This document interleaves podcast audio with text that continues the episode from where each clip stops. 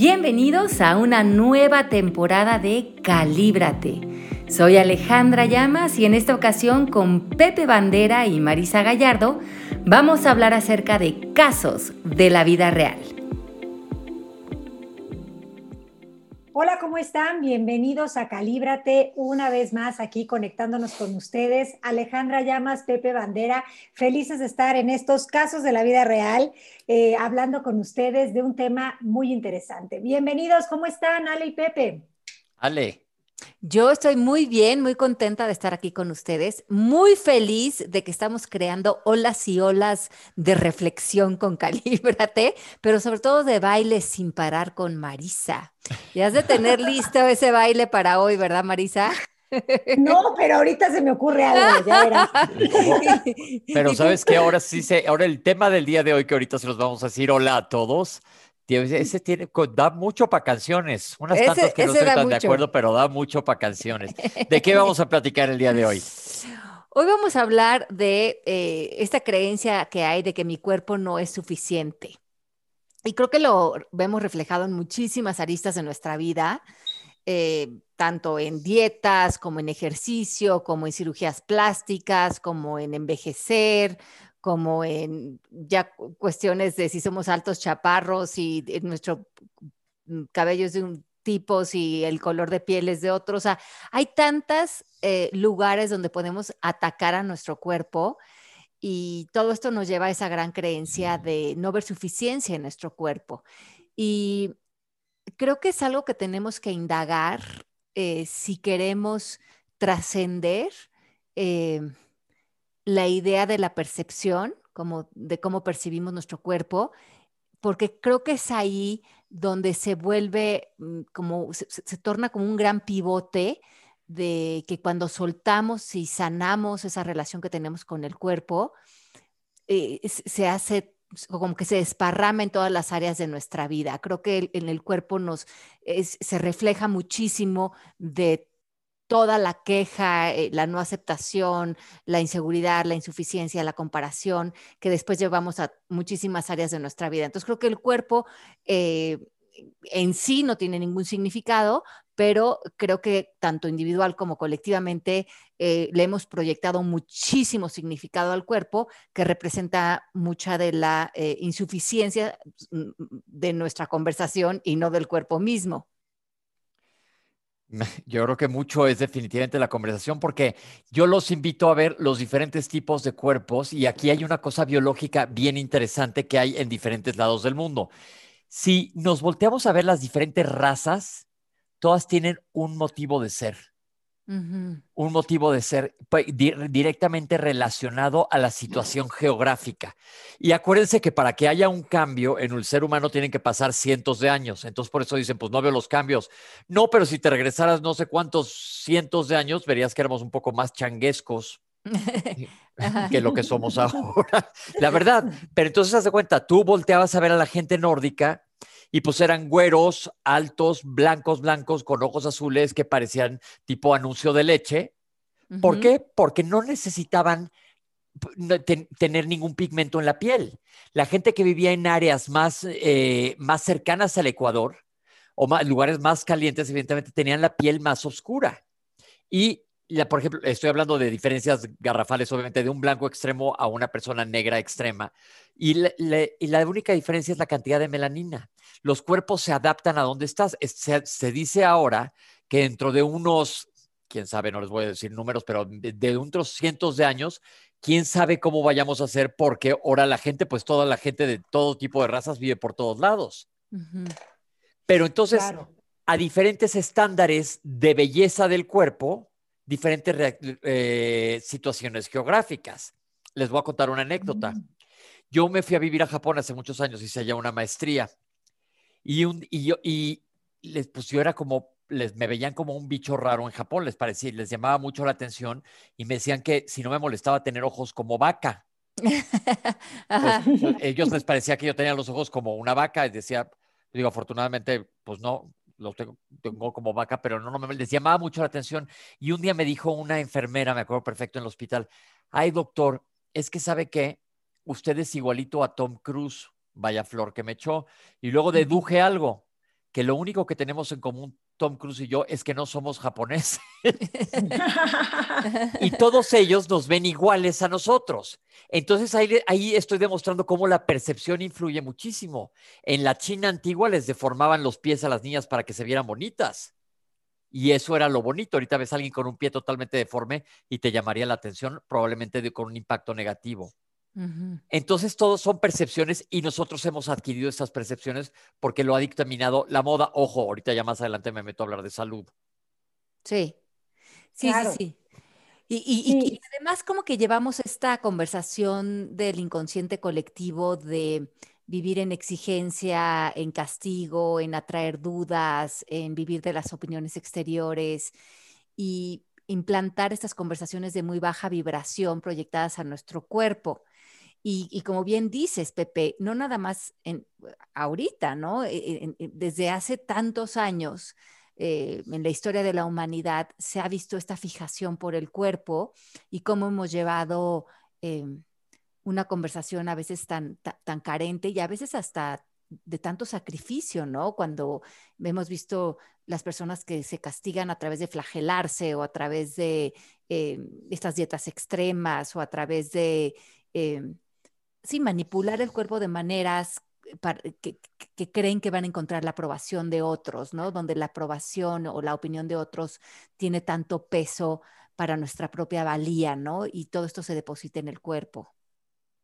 El otro día estaba leyendo un artículo que había hecho un estudio en Estados Unidos en donde reflejaba que el 91% de las mujeres no están satisfechas con su cuerpo, pero que aunque la encuesta la hicieron a mujeres, también son muchísimos los hombres que no están satisfechos con el cuerpo que tienen, que creen que hay pedacitos que podrían cambiar, que no les gustan, que no quieren, que no aceptan. Y entonces imagínense qué porcentaje tan alto solo en Estados Unidos de este estudio este, arroja esta idea de que podríamos estar mejor o ser diferentes, ¿no? ¿Cómo no nos aceptamos? Y todo viene de estos supuestos cánones de belleza o de estas ideas, ¿no? Que, que, que mm, pues como que de alguna forma se convierten en, en estos estándares, ¿no? A los que pareciera que debiéramos de llegar o de alcanzar cuando estamos muy metidos en todos los medios y todo lo que sucede en el exterior, en el Instagram, en, en, los anuncios, ¿no? Y todas estas cosas que crees que deberías de alcanzar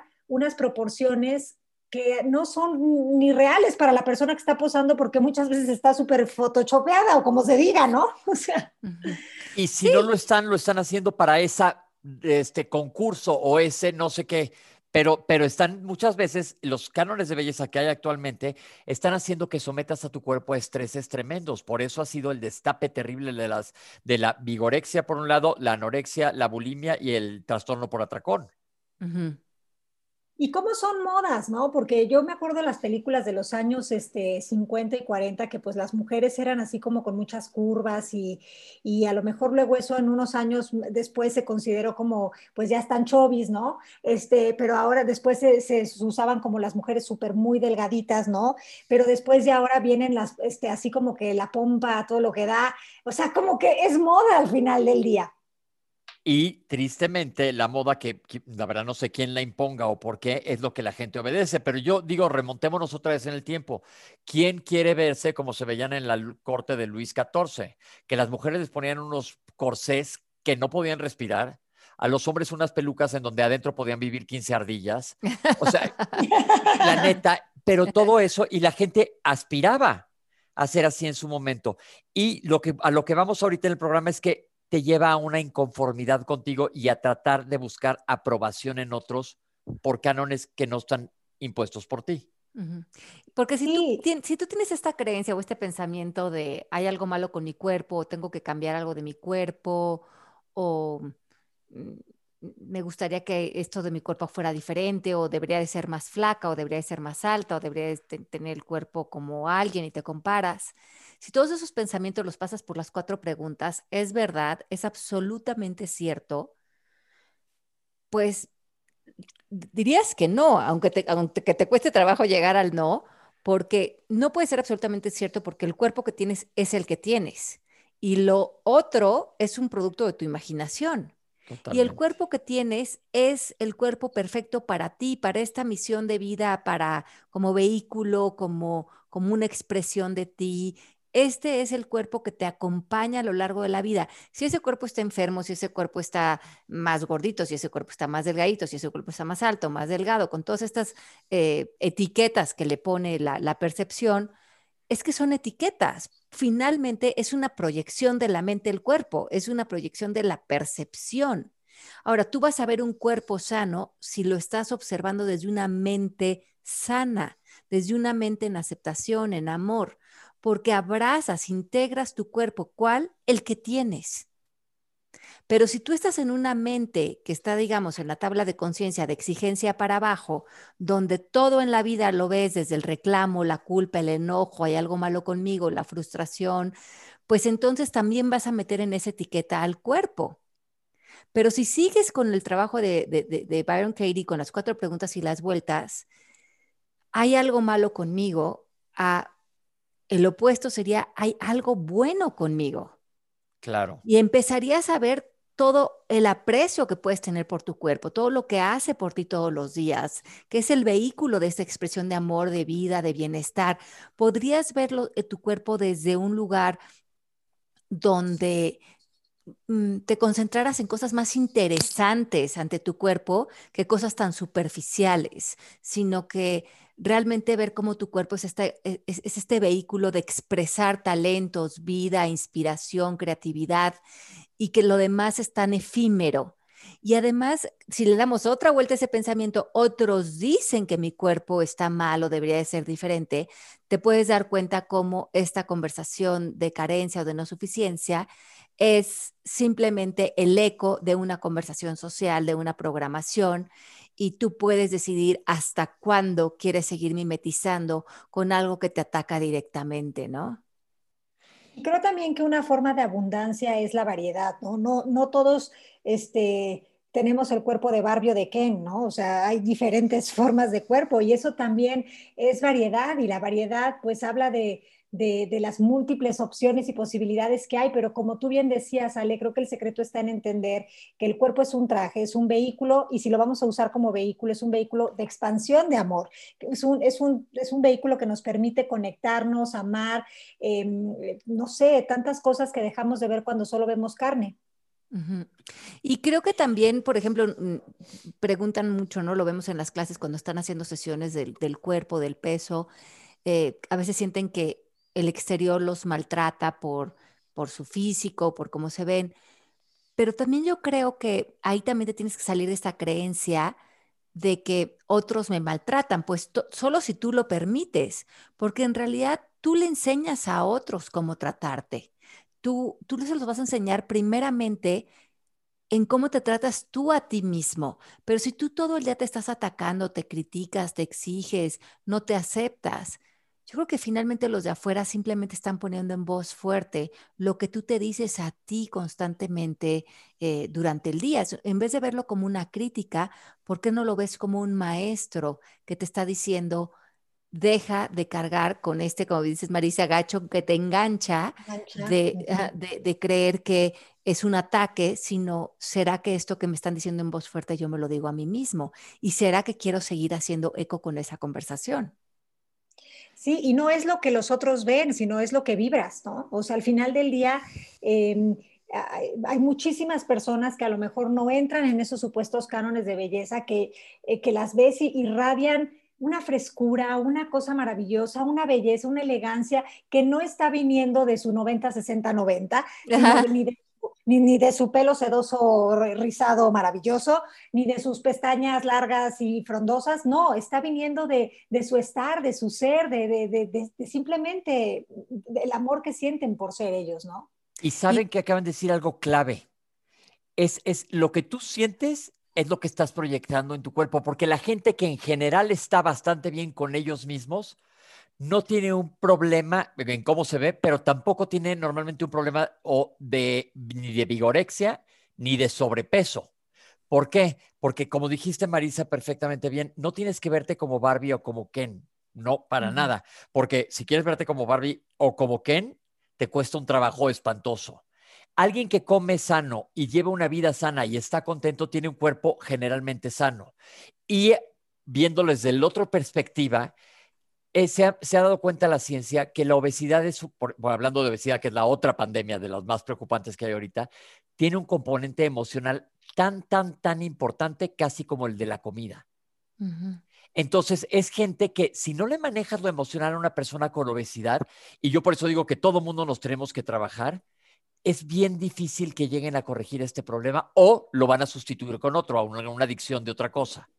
El típico que está gordito y bajo de peso y ahora se vuelve un obsesivo del gimnasio y no como más que pechuga con lechuga.com. Ya sabes. No, no. La gente que, esté, que si tú por adentro estás bien, vas a tender a estar bien por afuera, porque aparte, pues la neta es que tu cuerpo es el templo de tu espíritu. Lo vas a tratar de tener bien por coherencia, por cómo estás adentro.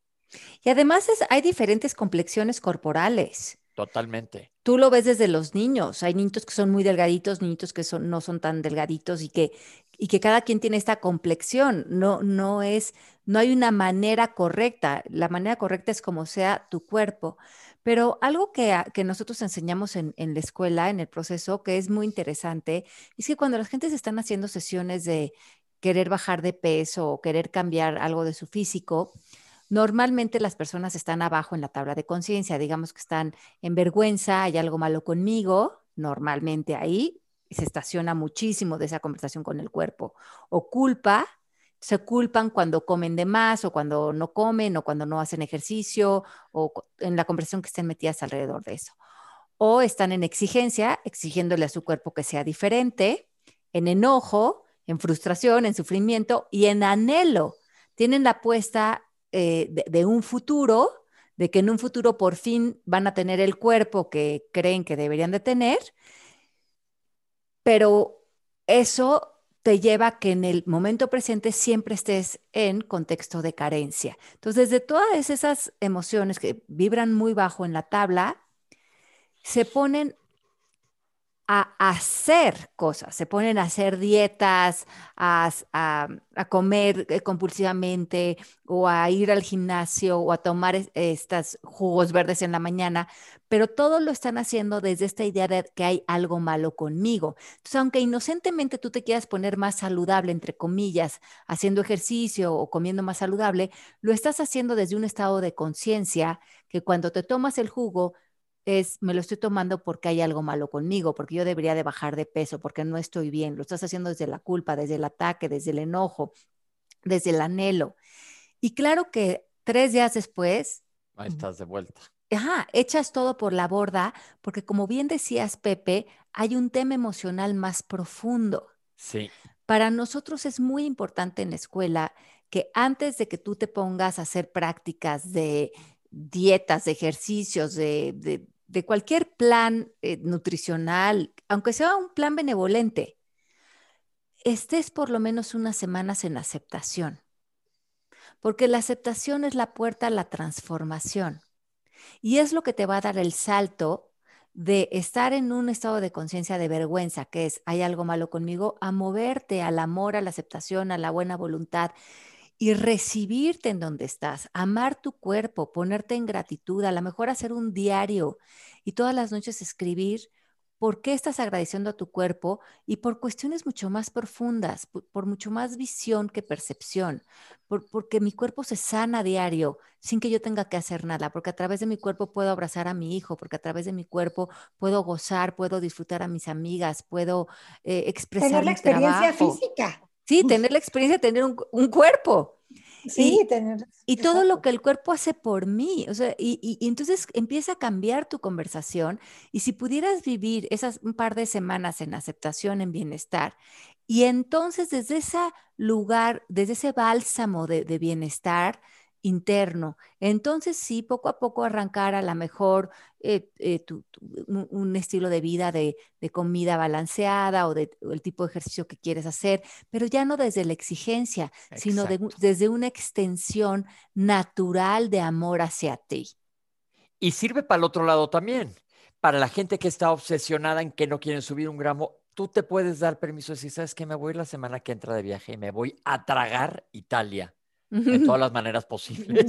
Este, la verdad, también te puedes dar permiso y no pasa nada. Acabas de, el mejor médico que tienes es el que está en tu cuerpo y te puedes consentir así. Claro, y si lo dices desde un buen lugar tuyo, dices, bueno, pues regreso y ya bajo los dos kilos que me subí, no me pasa absolutamente nada.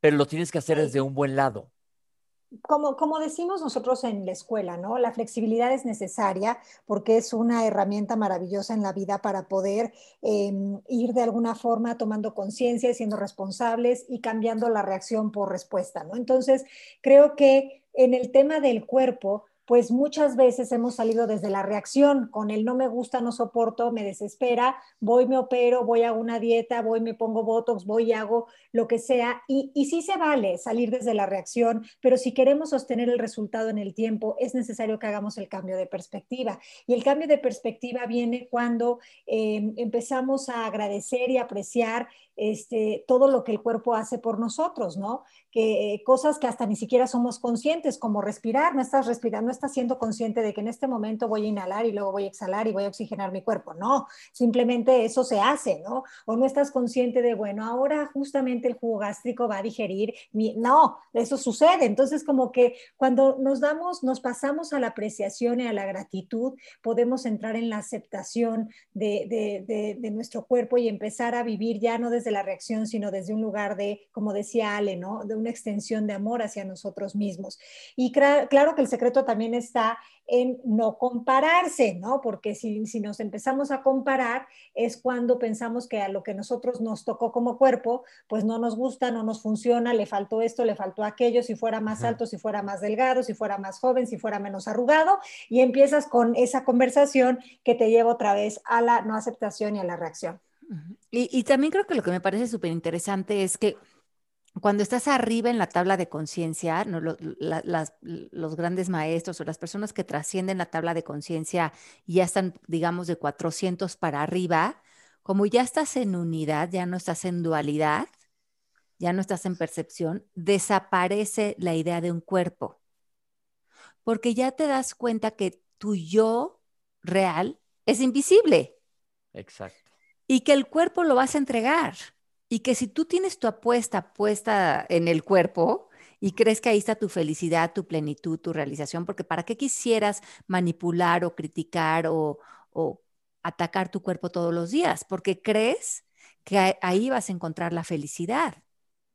Pero cuando encuentras la felicidad del ser, cuando estás en paz, cuando estás en amor, cuando ya no estás en dualidad, cuando tu mente está sana, tu cuerpo desaparece porque desaparece el interés que tenías en él, porque te das cuenta que no es a través de tu cuerpo que vas a hacer estas conquistas que, anhelaba el ego, sino que cuando ya estás en plenitud, cuando estás estacionado en, la, en, en el amor, entonces el cuerpo pasa a ser algo que simplemente abrazas y que quieres y que sabes que en su momento entregarás, pero que nunca fuiste ese cuerpo.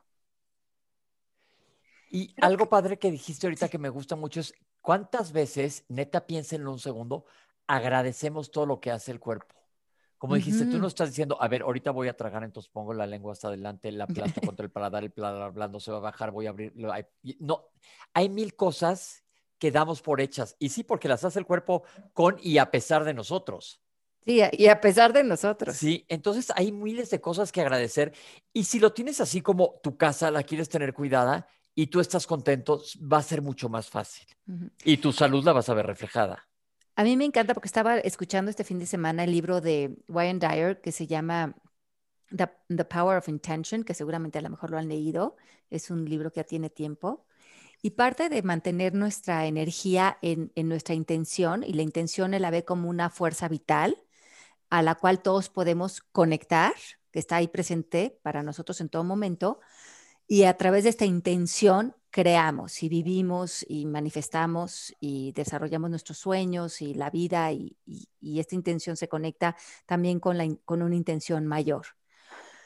Pero mucho de lo que él dice, que para que nosotros podamos estar conectados a esta intención mayor y, podamos desarrollar estas vidas maravillosas, em, uno de los grandes eh, pasos, digamos, o requerimientos es el autorrespeto.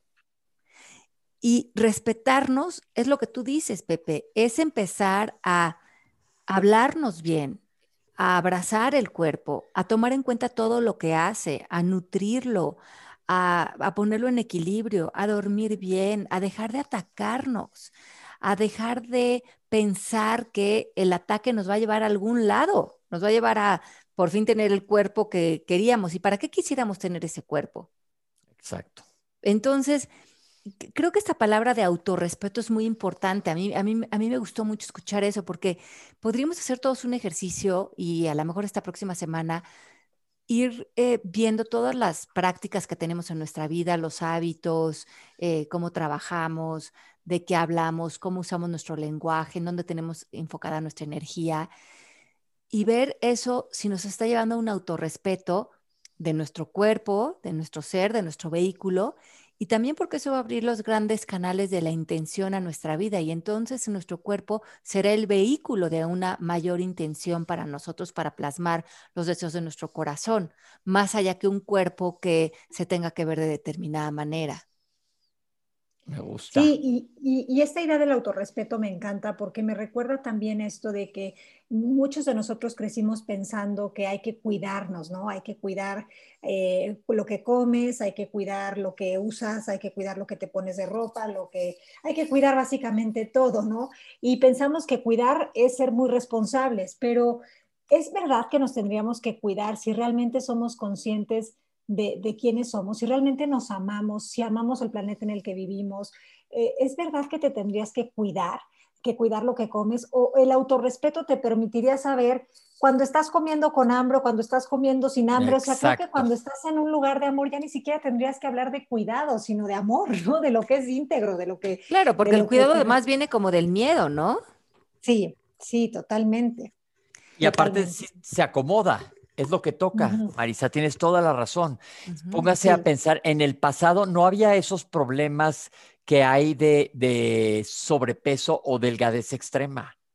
Son relativamente nuevos en la humanidad. Había el gordito, pero esas obesidades que vemos ahora, y eh, ahí no estás respetando tu cuerpo, porque Carter, tú lo acabas de decir, cuando comes, te das cuenta con cada bocado si ya te llenaste, si tu cuerpo te dice ya, o lo reatascas que todo el mundo lo hemos hecho. ¿Qué estás comiendo cuando estás en cierto estado de ánimo? Si la comida fuera para mantenernos sanos, comerías nada más a, satisfacerte y ya.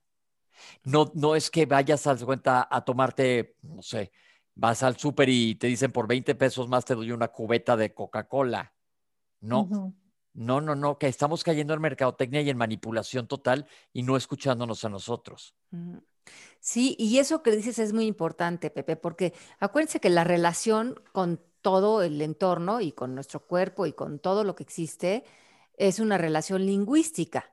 Eh, es a través del lenguaje, a través de pensamientos, de creencias. Yo creo que un ejercicio muy interesante que podríamos hacer es, ¿qué escuchas? O sea, cuando hablas de tu cuerpo, ¿qué escuchas? Está mal, lo tengo que cambiar, está envejeciendo, no me gusta. ¿Y qué escuchas a nivel profundo? O sea, cuando te ves en el espejo, cuando, cuando estás solo contigo, ¿cuál es esa conversación?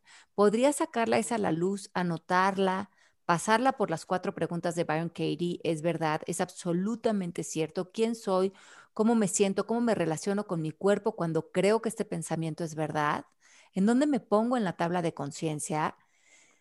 ¿Quién sería si ya no pudiera volver a pensar así de mi cuerpo? ¿Cómo sería mi vida? ¿Cómo sería la relación conmigo mismo? ¿Cómo me abrazaría? Y, dar esa gran vuelta, ¿no? Otros dicen, e, es verdad que quiero seguirme relacionando con estas conversaciones colectivas que, como bien dices, Pepe, nos llevan a, a hacer ecos interiores para seguir reforzando esas creencias de no soy suficiente o hay algo malo conmigo, que es de las que se nutre la mercadotecnia.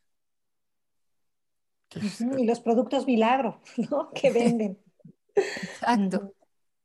Pues entonces, y aparte, entonces aquí podemos caer en otro punto, que fíjense que no lo estamos criticando, el de la cirugía plástica. No estamos diciendo que está mal. Y si te quieres arreglar algo, yo traía una mancha en la cara y me la quité porque no me gustaba y ya, ya pasó. Pero fíjense también cómo la cirugía plástica muchas veces no resuelve lo que está buscando él o la paciente. Y son exactamente esos casos que son los que cruzan la pierna y se les abre la boca porque siguen y siguen y siguen operándose y no están rellenando eso que buscaban rellenar. Claro. Yo creo que todos son recursos, ¿no? Qué maravilla que existe la cirugía plástica, el botox, el ácido hialurónico, este, la pechuga, lechuga, el jugo verde y todas estas cuestiones. Qué maravilla que existen.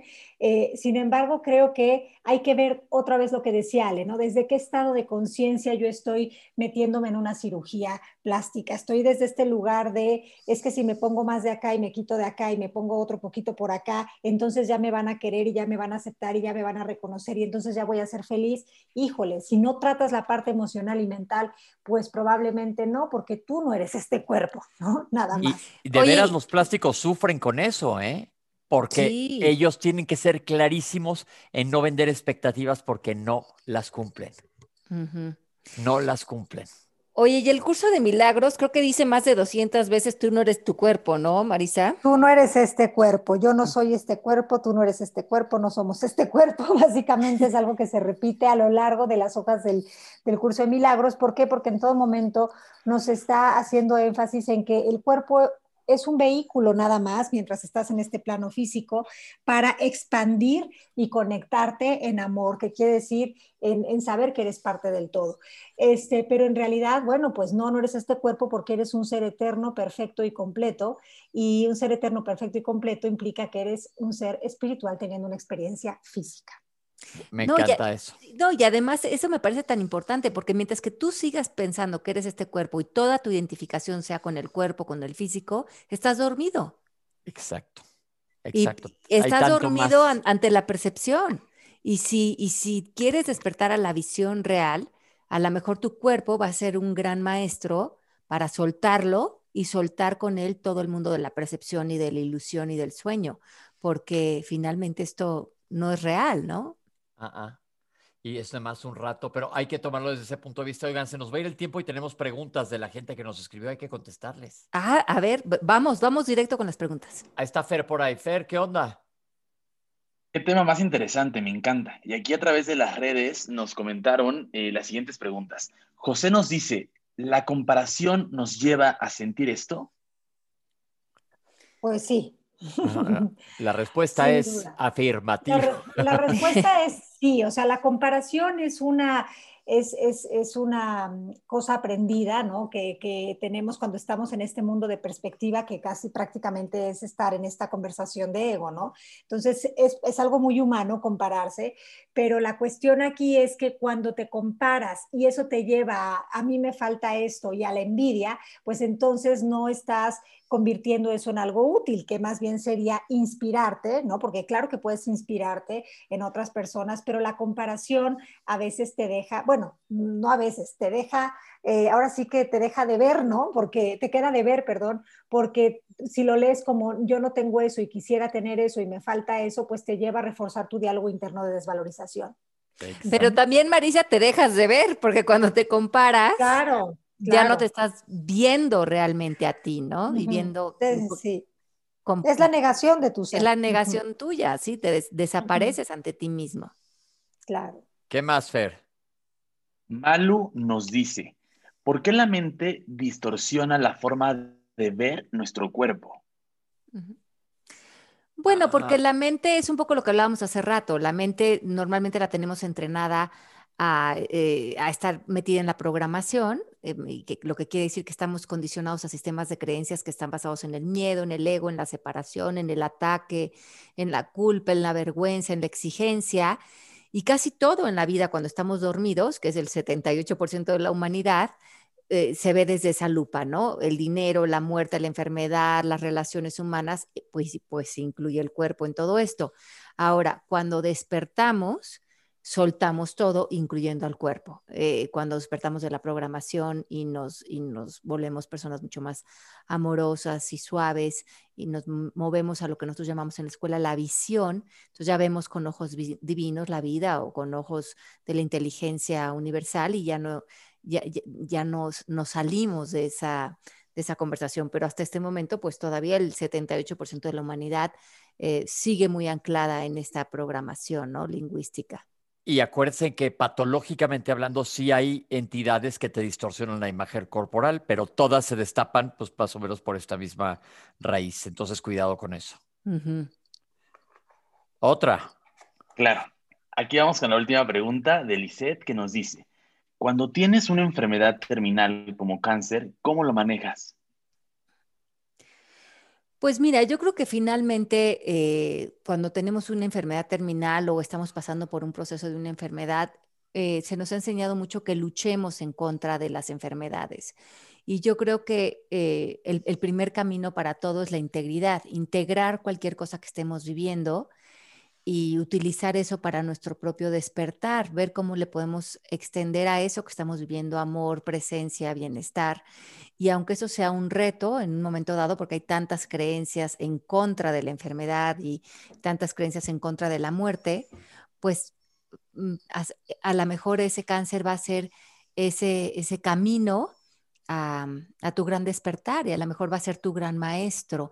Yo creo que ahí lo más importante es ver qué enfoque le vas a poner y para qué vas a usar eh, estos momentos, esta, esta vida, esta experiencia que estás teniendo, eh, no para sacarle algún provecho en específico, sino mm, para ver si lo vas a poder hacer desde el amor o si te vas a quedar en el miedo y en el rechazo, en la frustración.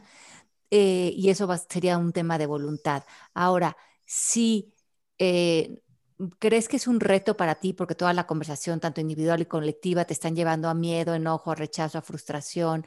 Entonces, a lo mejor lo, interesante sería que lo hicieras con apoyo de algún facilitador del proceso MMK para que hagas una relación con esta enfermedad eh, que esté en aceptación, en amor, en buena voluntad y en paz, y desde ahí eh, puedas eh, vivir y, no estés en, en una posición de sobrevivencia, que entonces sería la enfermedad más un estado de conciencia de, mucho sufrimiento, ¿no? Y acuérdense que ahí sí entra, vas Marisa, perdón. No, no, vas tú, Pepe. Que no, que ahí aplica mucho el Byron Katie. Te estás peleando con la realidad, vas a perder. Acéptala y ve, desde, ese, desde ese punto de vista médico, es mucho más fácil el manejo de un paciente que dice, pues vamos con todo, vamos, no, no el que se va al fondo, sino el que le busca camino. Claro, y eso no quiere decir que te vas a resignar. Aceptar es poner tu poder en la situación y tomar las medidas que sean necesarias, pero lo estás haciendo desde un estado de conciencia de alegría, de bienestar, de optimismo. No lo estás haciendo flagelando tu interior, ¿no? Exacto. Y ojo, que el cuerpo se deteriore no significa que tu espíritu se deteriora, ¿no? Mientras esté tu voluntad, pues eso eh, mantendrá la verdad de quién eres intacta. Así es. Pues ya fueron las tres preguntas, pero así viene el momento cúspide y máximo del programa. ¿Con, qué, vamos, Marisa? Pues miren, se me ocurre que Chayanne nos puede ayudar muchísimo hoy a cerrar el programa con esta de boom, boom, pon a gozar tu cuerpo con el boom, boom, boom, pon a tus, ay, ya no me acuerdo cómo va, pon a gozar tu cuerpo, porque también está la de bien, bien buena, tú te ves bien, buena, es del ego, ¿no? Totalmente, parece una botella de Coca-Cola. no me acuerdo cómo va, pero. Wow, eso sí es de hace mil años. Sí. Mil años, ya estamos de, pero como no somos este cuerpo, es lo bueno, ¿verdad? Exactamente, somos cuerpos reciclados. Exacto, exacto. Así Ay, pues, qué divertido. Les dejamos. los... queremos muchísimo, no somos este cuerpo. Qué rico. Este eh, hagan comunión con su cuerpo, acéptenlo, ámenlo y úsenlo para lo que es verdaderamente real, que es esta experiencia de extender y recibir amor. Los quiero muchísimo, chicos. Ok, pues nos vemos a la próxima. Chao. Chao, chao. Hasta la próxima. Besos. Bye. Y todos estamos bien, bien buenos. Bien, bien buenos. Tú te ves bien bueno. Tú te ves bien bueno, papi. bueno, bye, papi. Bueno, bye, papi, papi. Mami, quiero que sepa que tú te ves buena. Y no he visto ninguna mujer veces más buena que tú en mi vida entera. Yo quiero que tú hagas esto. Hey, una libra de carrera no es carrera. Dos libras de carrera no es carrera. Tres libras de carrera no es carrera. Tú la tienes toda, por eso te ves buena. Digo corazón que tú te ves bien buena. Digo mi amor que tú te ves bien buena.